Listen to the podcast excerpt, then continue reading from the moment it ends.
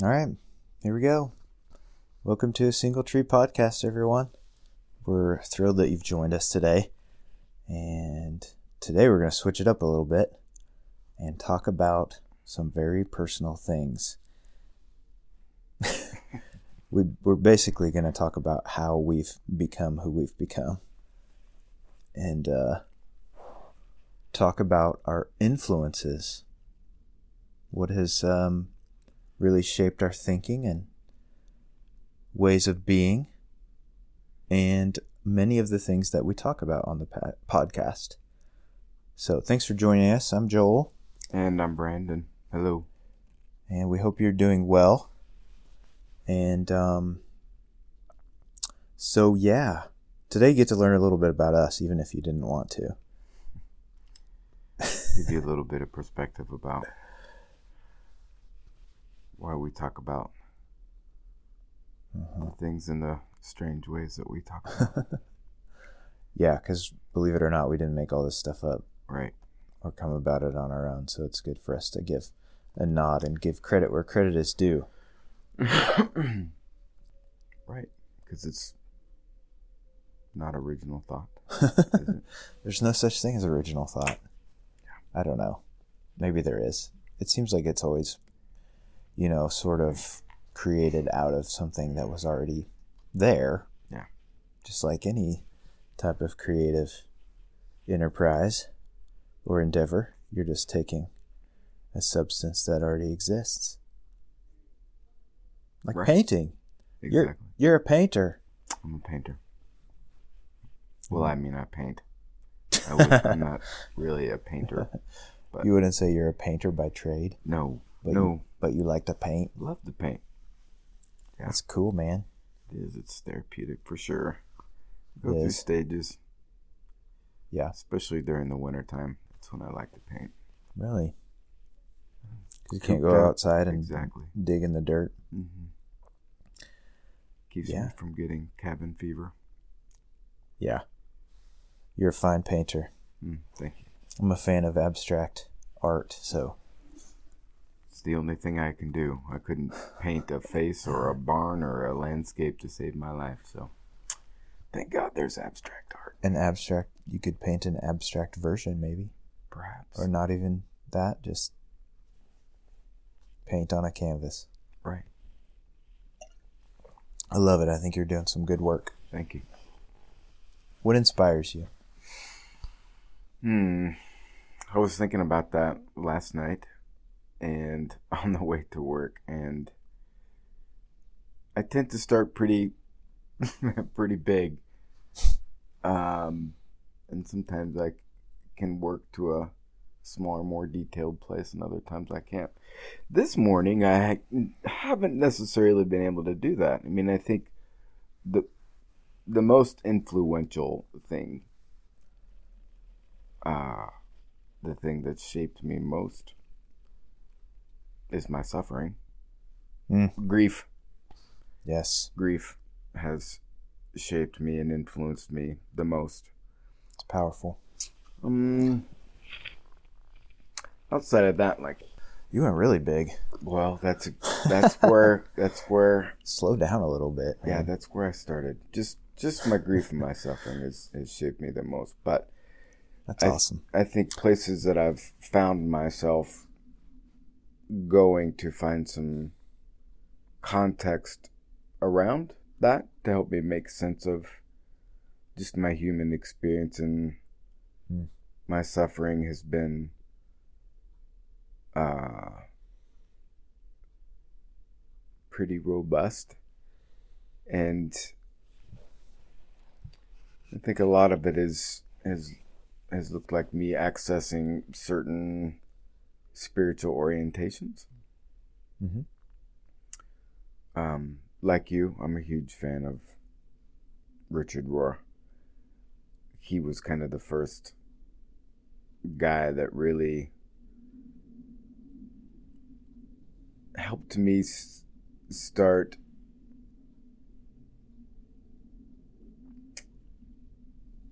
being able to put words to my spiritual experience because up until that point, I really hadn't found anything that really fit or worked for me. Mm.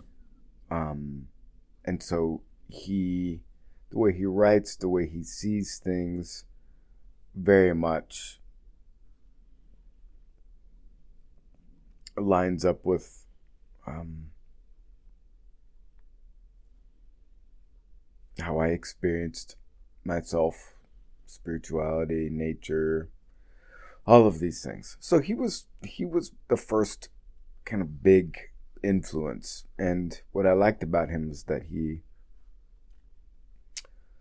uh, drew from a lot of different influences himself, which I think is important, mm-hmm. or at least has been important for me. Uh, one of the things specifically was just his um, drawing on um, East, like Eastern influences and religions. So, um, and I'd always had a curiosity about that. So, um, you know, um, mm-hmm. he talks a lot about, you know, Taoism and Hinduism and Zen meditation and you know cer- certain sages of the world, um, which is was nice because that kind of um, I found myself accessing that and um, integrating that into mm-hmm. into my perspective and my vernacular. It helped me just find a real you a personal way to kind of synthesize my spiritual experience. Yeah, I think the thing about Richard Rohr, Father Richard Rohr. He's actually from Kansas. He's uh, and he's uh, um, part of the Center for Action and Contemplation, which is in New Mexico. Um, but the thing about him is that he's sort of like, it's like he sees everything, you know. Uh, he sees the world as a whole. He's he's a Franciscan priest um, which means he's kind of from a Catholic tradition, but he also sees like all the other world religions. He sees uh, social and political issues, um, and so it's it's like he's trying to synthesize um, a lot of different thinking from a lot of different um, kind of approaches or uh, spiritualities or worldviews, um, and not just seeing from his own um, culture or um, paradigm. He's trying to bring everything together. Mm-hmm. Um, so there's a lot of, you know, it's if you if you come from a different spiritual tradition or um, worldview, then um, it's it's still easy to connect with him. Yeah, you think once I when I connected with him, I just you know I felt uh, like I mean I didn't really fit in one vernacular. Like just one vernacular didn't work for me, which I think mm-hmm. a lot of people probably had the same or similar experience. So he was kind of the 1st mm-hmm guy or that was the first his stuff was the first information that I accessed that helped me find some space.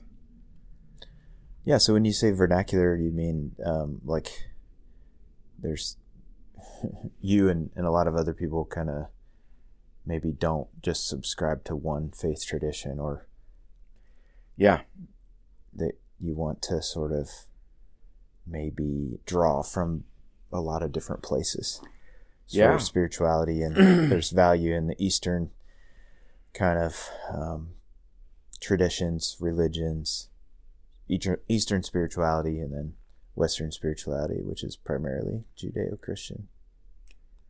Yeah, I mean, that's that's the that's the only way I was able to make my spirituality mine. otherwise, um, Big. Otherwise, I felt like it wasn't mine, and that didn't feel real to me.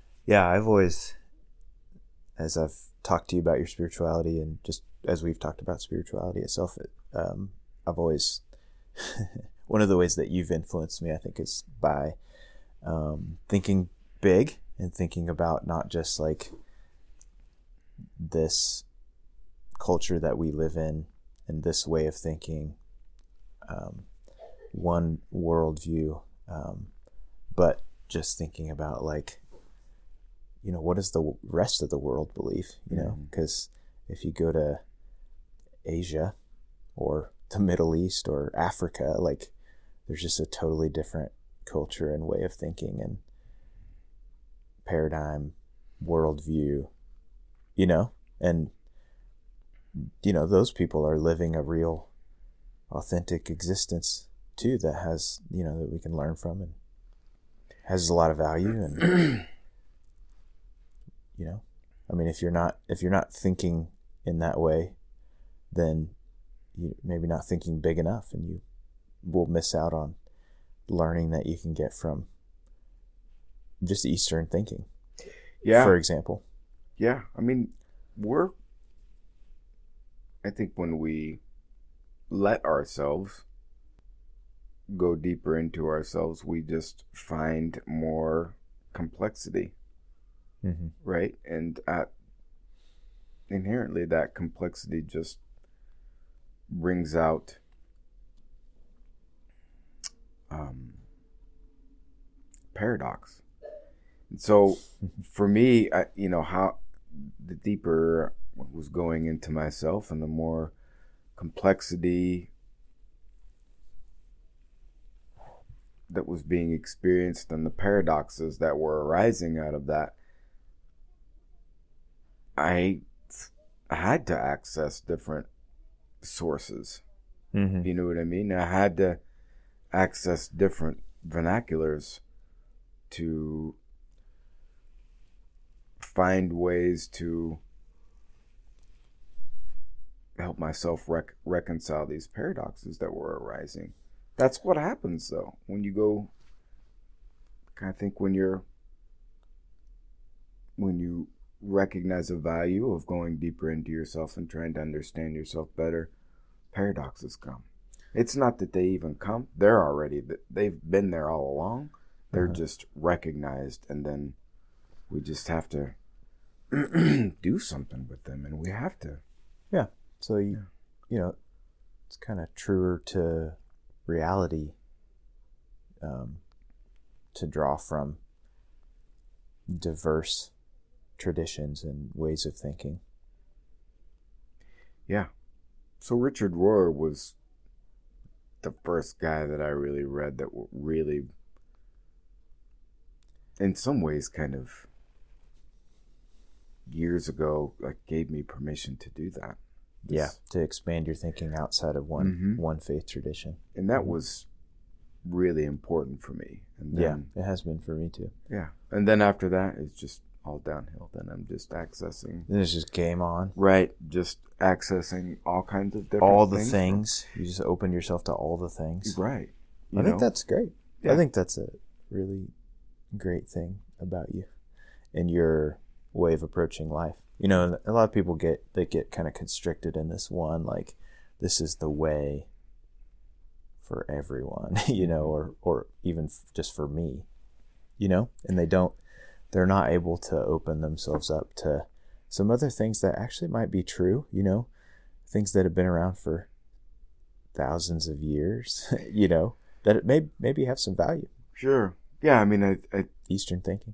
I've just the more I've explored all of the things or whatever, you know, one thing that I've continued to find is that they complement each other. Mhm. That at first, maybe on the surface or on paper, they look like paradox, but Yeah.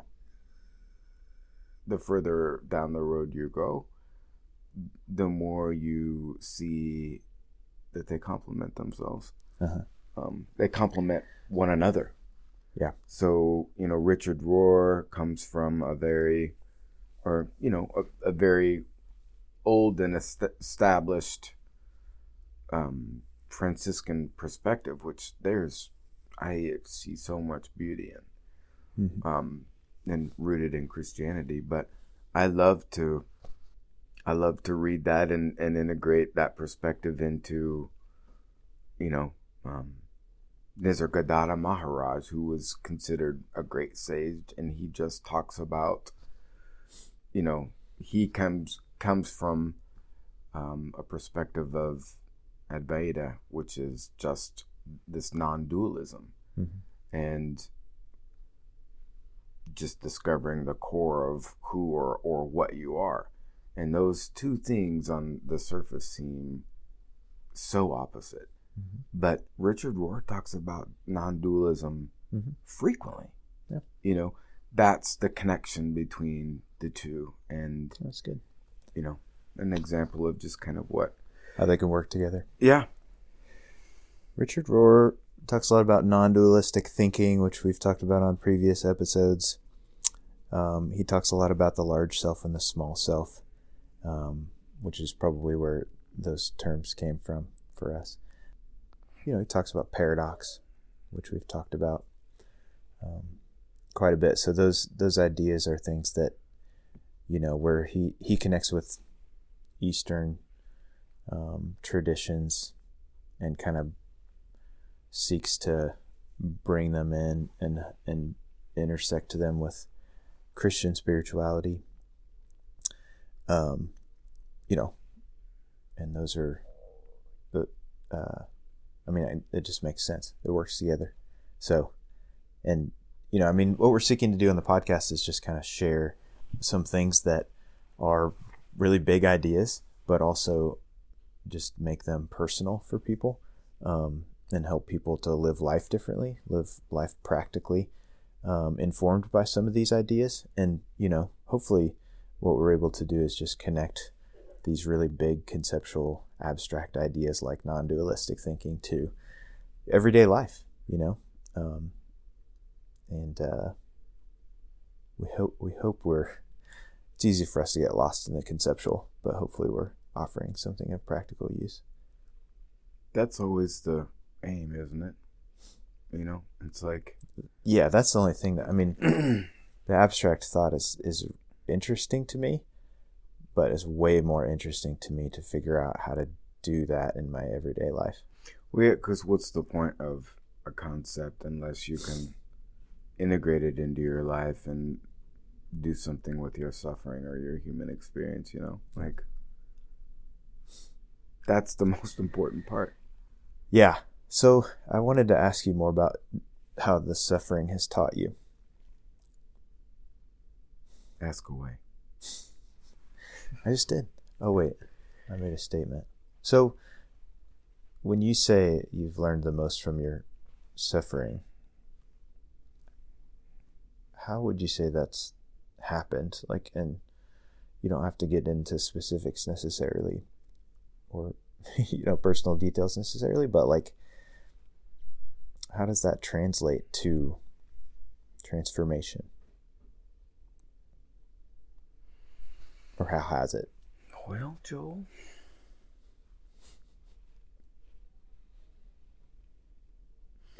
I think when I, you know, when I look back upon my life, just like the arc of my life, I, I think about, I can look back with some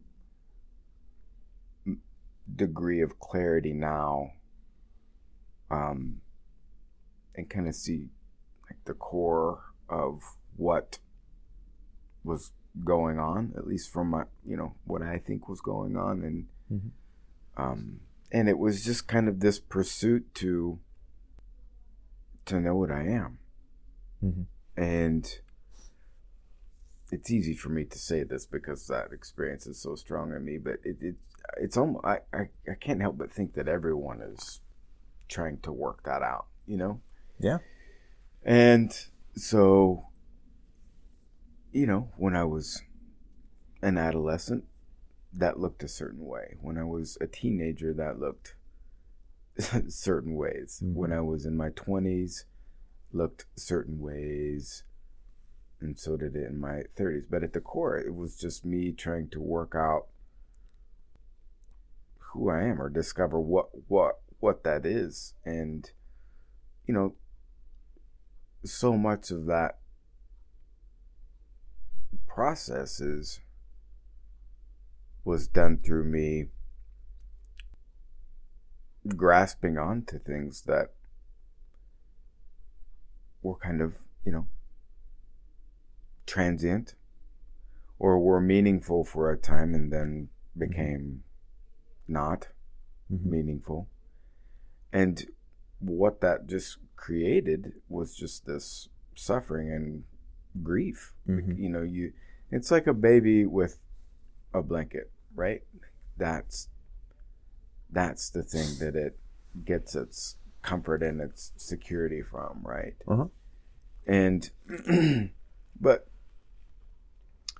rarely do we you know, we don't walk through the arc of our life with that same blanket we started out with, Uh-huh. right? And so, Uh-huh. you know, when you take the blanket away from the baby, it cries, right? Because that's its Uh-huh. that's its thing that it grasped onto. Mhm. And so I just kind of look back on my life and I'm like, wow, this all of these different blankies that I was grasping for or holding on to and then they were either being torn away from me or I threw them down because they it wasn't what I thought it was and that's just a a grief process you know because it's just like and th- there's a shedding of layers in that and then it's like well geez if it's not that then what is it and it's just Uh-huh. it's you know there's there's a there's a suffering and a and a deep deep grief and all of that Uh, Do you at, at what point do you feel like you learned that that suffering was a gift or something that could be a positive force in your life? not until my late 20s Yeah. when I had Yeah. just, I mean, at that point, you know, I I fought so hard to find the thing, or to get the golden blankie, right? The golden blankie. That's funny. And I'd have so many perceived golden blankies fall away or be torn away. It's I was, you know, at some point you, there's there's a like a that suffering and that grief, you know, over time just it wears. It Mhm. wear. I think it just wore my hmm small self down to where. At some point then you know it's, it was just like oh you know you start to realize that whatever they're whatever it is or whatever it is that you're looking for is just only you know inside Uh-huh. at least for me Yeah. Okay. so that i mean i don't know is that too vague or No, that's perfect, man. yeah i think it just the the grief and the suffering just and the intensity of my fight for 20 years or whatever just Mhm. started to wear me down to where the small self was kind of starting to get real thin Yeah, I I think that's resilience. I mean, re- realizing that your suffering is not without some benefit or lesson or something. Um, you know, because there's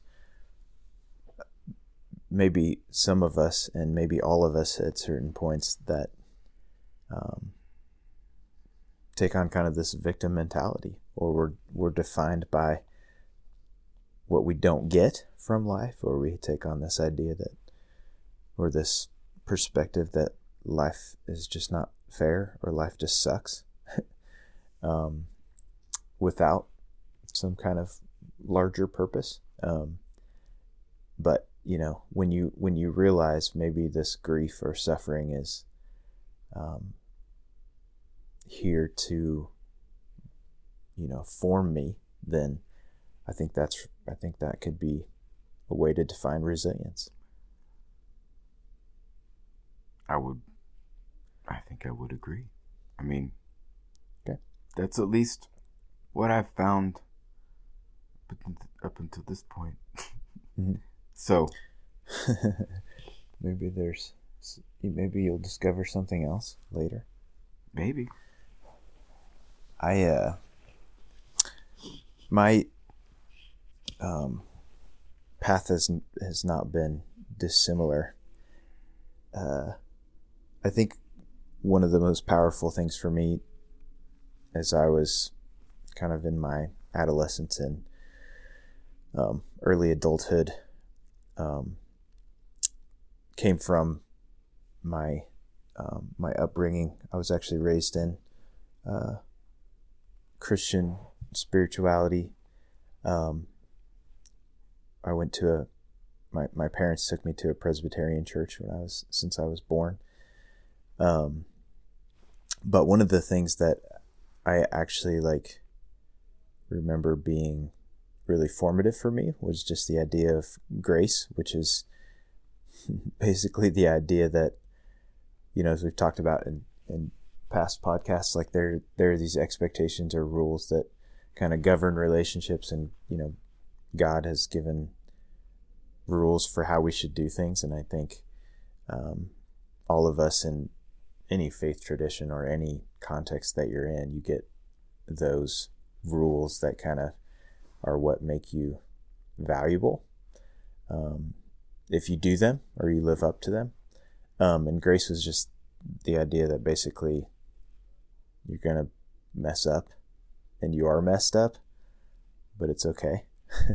those, those things can be forgiven. And um, the way that that actually entered my life in a practical way, though, was just through the ability to be um, open and honest and vulnerable with other people about my shortcomings um, or failures or just even insecurities that I had about myself. Um, and people will ask me sometimes, you know, like, how do you connect with God or how do you connect with spirituality? And I would say that that's the first way that I learned to do that. And maybe one of the best ways that I can still do that is just by acknowledging my own weakness or inability. Um, and it, so it's kind of similar in a way. It's it's through suffering um, or facing like things that we don't want to face that uh, that we can I don't know get to a different place and just like connect with something greater. Um, so that was the way that I did that. It's been a big influence in my life is just the idea of being accepted despite all of the things that might make you unlovable. That's kind of the core thing for you. Yeah, it has been. And like you now, I, I think I, um, and I think it's the, you know, the stage of life that we're in.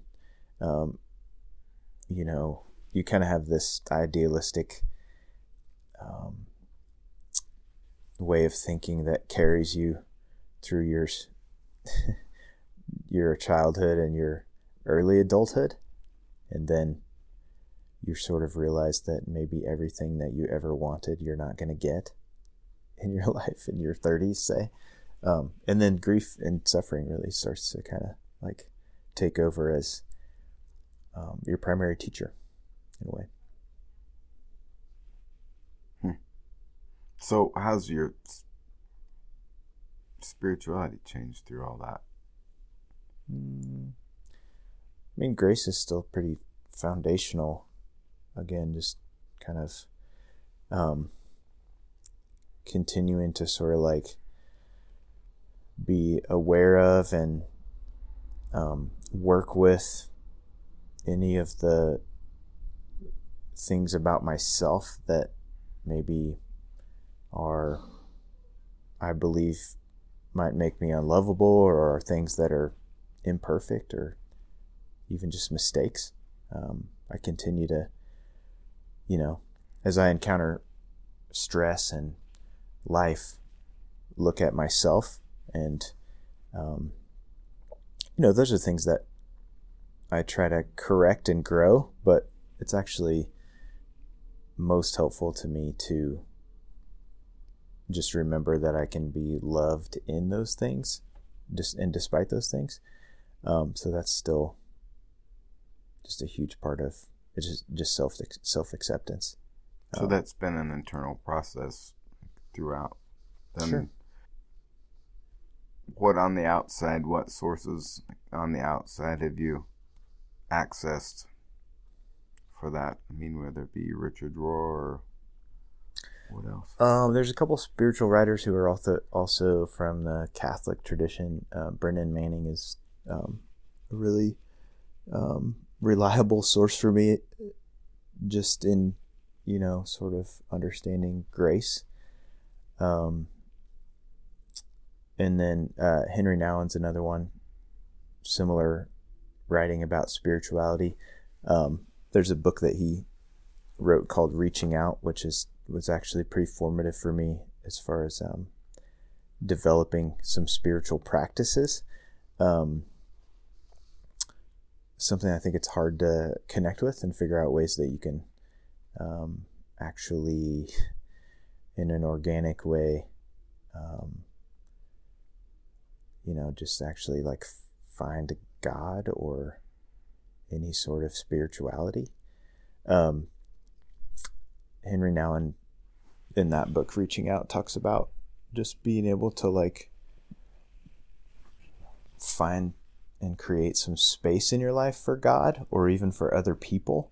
And so, like, that idea of like just, he calls it hospitality, just opening up um, space in your heart or in your being for other people to inhabit that space, whether that's God or other people, is just a really, continues to be a really powerful idea for me. So, so what are these other influences that you have? I know you. I saw this piece of paper with this list of words here. My long list. Um, that's about it as far as spirituality. I think, you know, and then both of us are trained in systems theory, which is, you know, where family therapy comes from.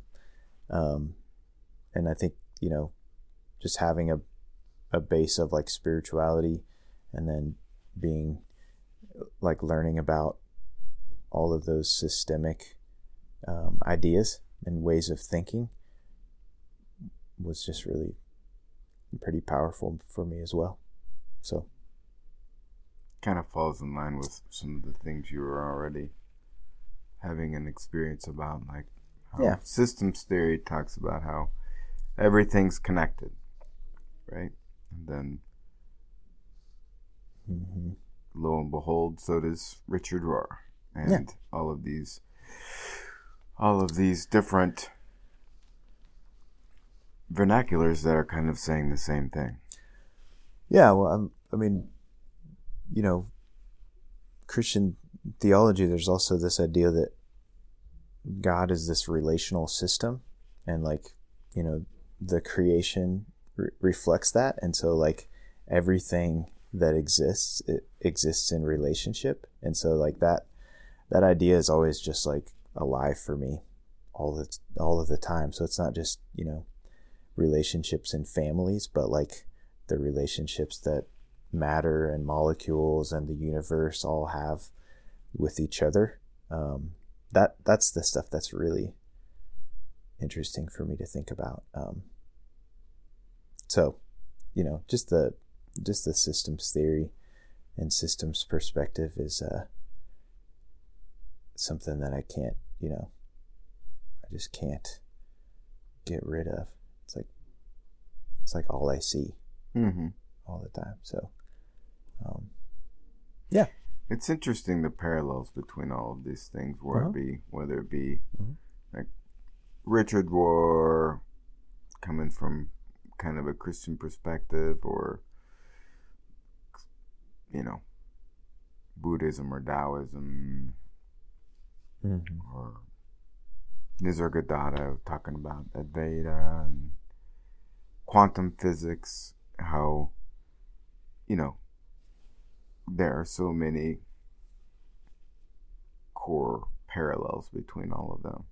That's Mhm. one thing I've always found that's interesting. Mm-hmm. And I, I like exploring that and discovering Mm-hmm. those basic kind of tenets and how they're all shared. It's fascinating. I mean, even if you just look at like matter, molecules, atoms, like I think of the, you know, the idea of, of dualistic thinking that we've talked about in previous episodes, and like just the atom itself contains two, you know, opposing forces. Um, what are they? Proton and electron, you know, which are kind of positive and negative Mm-hmm. forces, and then there's, you know, they're kind of held together, um, and even though they're opposites, and there's a neutral force, neutron, um, but just just that idea of like dualism being a part of the atoms and molecules that are just like a physical part of the universe like it's the spirituality is like in everything um and then like in christian spirituality jesus being sort of like the go between between good and evil or or the positive and negative or you know it's kind of like the bridge between god and creation or god and man and Was he like the neutron? i guess so. I don't know. That kind of that kind of makes sense. But you know re- reconciling all of the things which is kind of the the idea of non-dualistic thinking right is is just being able to reconcile two apparently opposing things And it's that's what's funny. We are thinking about that word reconciliation. That we have this misconception about reconciliation is it's that there's going to be this elimination of something, Mhm. right? When what I'm learning about reconciliation is that the reconciliation is that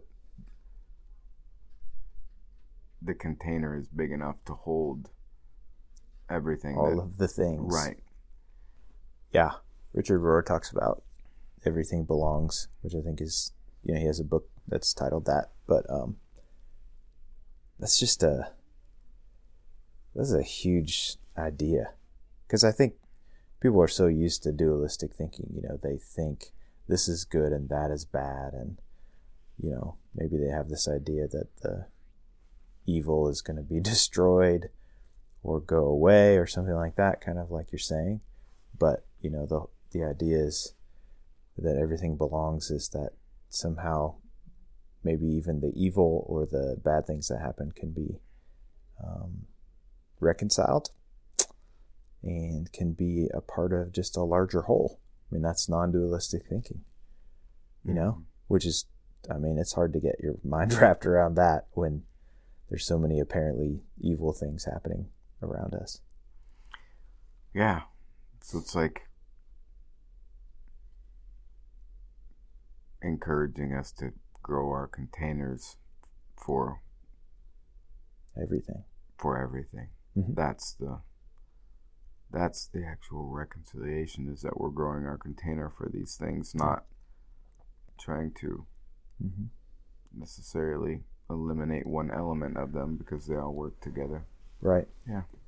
Yeah, I think in, in Christian spirituality too, it it fits because, you know, there's all of these good and evil things apparently that are happening and yet, you know, God basically is able to say um, that he can contain all of those things, right? And it's not it's not a problem because there's forgiveness or grace or reconciliation that's there. Um, that can help to reconcile the fact that you know and and, and nothing is lost there's no suffering that's wasted um, it can all be used right so like when you're talking about suffering you can either see that as something that's just not fair and hopefully will stop someday or you can see it as something that is formative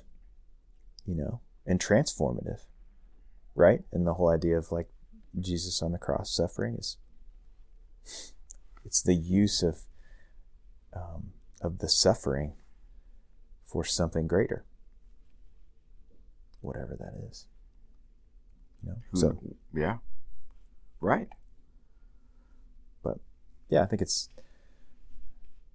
it's good to um, kind of draw from all these different places and, and be able to sort of put them into a um, we're, you know, we're not looking to create a new type of spirituality or, um, you know, uh, religion at all or anything like that.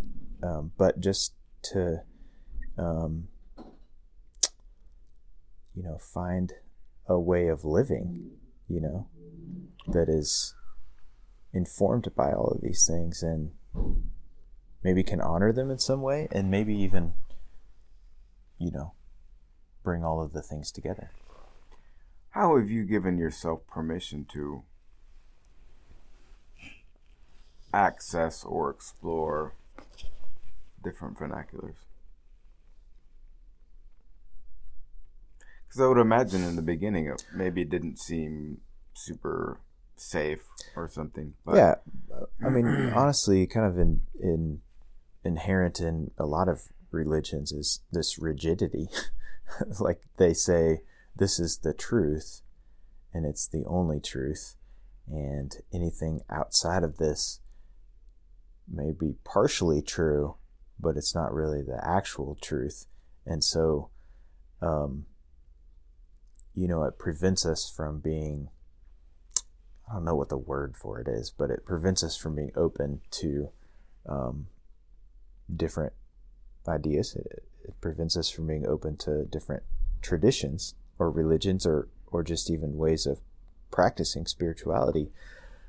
Um, and but at some point, you know, there were these people in my life that, or and even like a com- a community that was able to communicate to me like it's okay. And may and maybe like it's okay to question and it's okay to doubt and it's okay to like explore even. And and like as long as you have like um you know some fundamental things like that are true. One could be that there's there's good in the universe. If you if you start with that then it's okay to like get outside of you know what this one church or one faith tradition has been teaching you. Um, and so but as long as we remain in this these small contexts i think you know i mean and it's it's not bad to be a part of a church or part of a religion or part of a faith community or whatever um, it's actually a very good thing i think to be a part of some kind of community but um, we can tend to sort of get um, constricted and, and, restricted from um, growing and learning and exploring.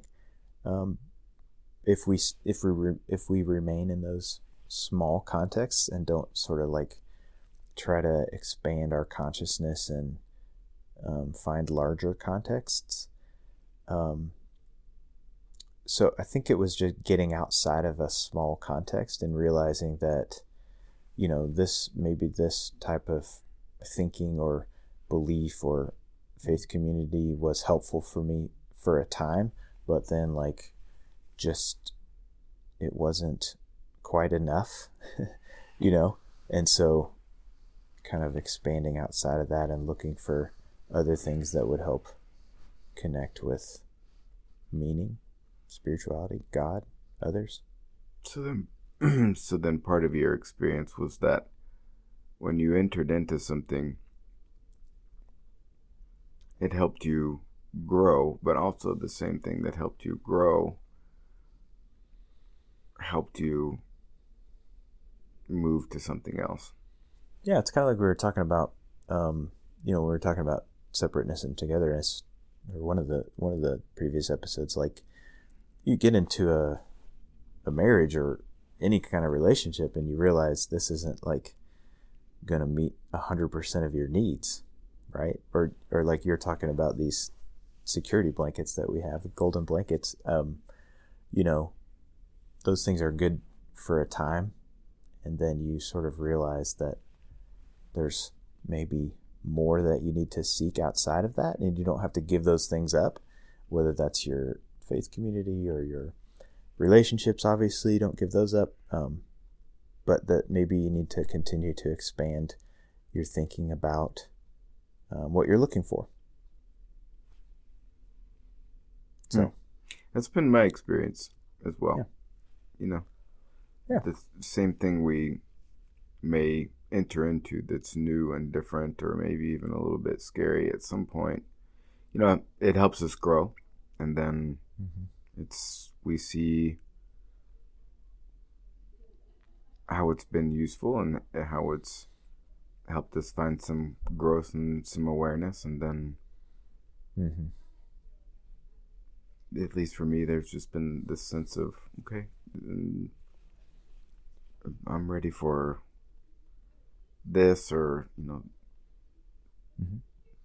something more. Yeah, not sure what it is. Maybe at at first, but then you just kind of go looking for it, and mm-hmm. you'll inevitably find something that you connect with or resonates. Yeah.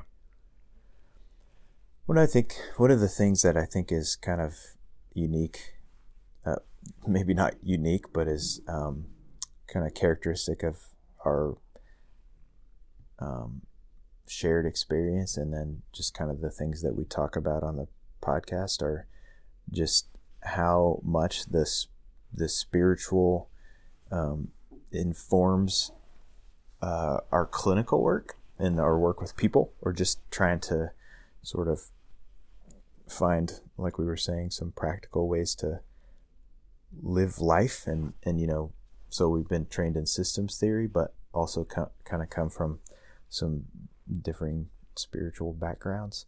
Um, and so, you know, do you think, do you feel like those go together well? Like the systems training, you know, mental health, clinical background, and then your spiritual learning and growing? Because that's primarily what we're talking about, but like, it seems to flow pretty readily into the clinical work, right? And that's part of what we're trying to do with the podcast is just kind of meld those two together. I think they're almost, um, well, I think they make sense, and I think it's important to have probably both.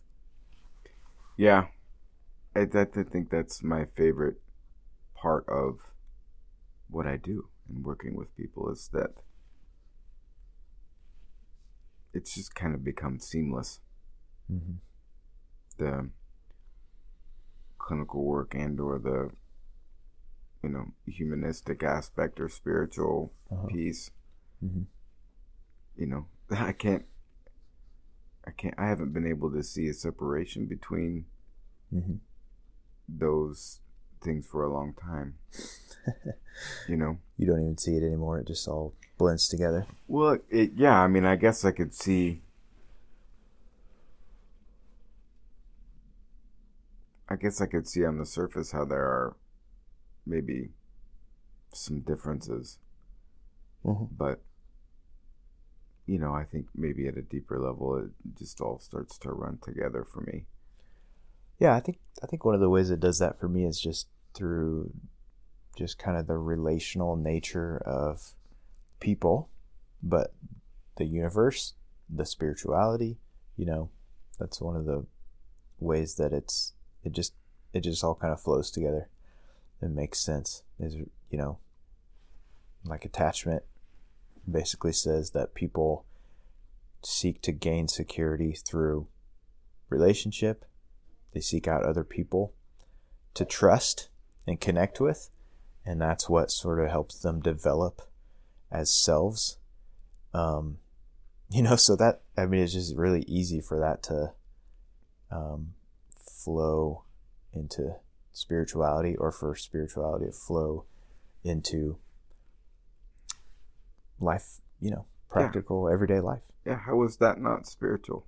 I yeah, can't. I can't. I mean, there's no difference. I, there isn't. I can't see in one way that it's not the same yeah. thing. You know, it's one of those. It's one of those dichotomies, though.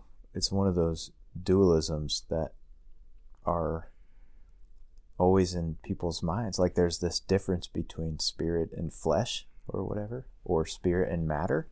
Um, and you know, sort of like taking these abstract ideas from spirituality um, and making them um, livable And then, you know in an everyday like um, physical way. I think is. I mean, that's just one of our jobs. I feel like it's one of our jobs in in working with people and and then just even like communicating on the podcast, just to connect those things. Because because really, you know, there's no difference. well, yeah, I mean, all I don't know for sure, but I think you know that's just what spirituality and and, and religion is is just a way to ha- to understand our human experience mm-hmm. or to try to find some context around it and have a better one you know, how similar is that to mental health it's mm-hmm. it all it all runs together. Mm-hmm. Yeah, I like that. I like that. I think it's helpful to have the spiritual, you know, learning, um, and I think it's also help, helpful to have the, uh, you know, learning about people and about um, the way that brains and bodies work, um, and to sort of come from both both ends and try to figure out where they meet and what can be the most helpful for people. Right. So that's great. It's a good process. Thanks for listening, everybody. Hopefully, you feel like you have some sort of perspective now on why we talk the way we do, and maybe you won't feel like we're so mm-hmm. unchained when you hear us talk again. Yeah. So, yeah, well, hopefully you can maybe seek out some of these things or let us know what influences you and what has been formative for you in your thinking. Um, there's lots of resources out there. And uh, I think we all connect with different things and um, different things that kind of help us get where we're going which is it's a beautiful process. Right. Thanks for listening. It's good to talk to you. Talk to you soon. Take care.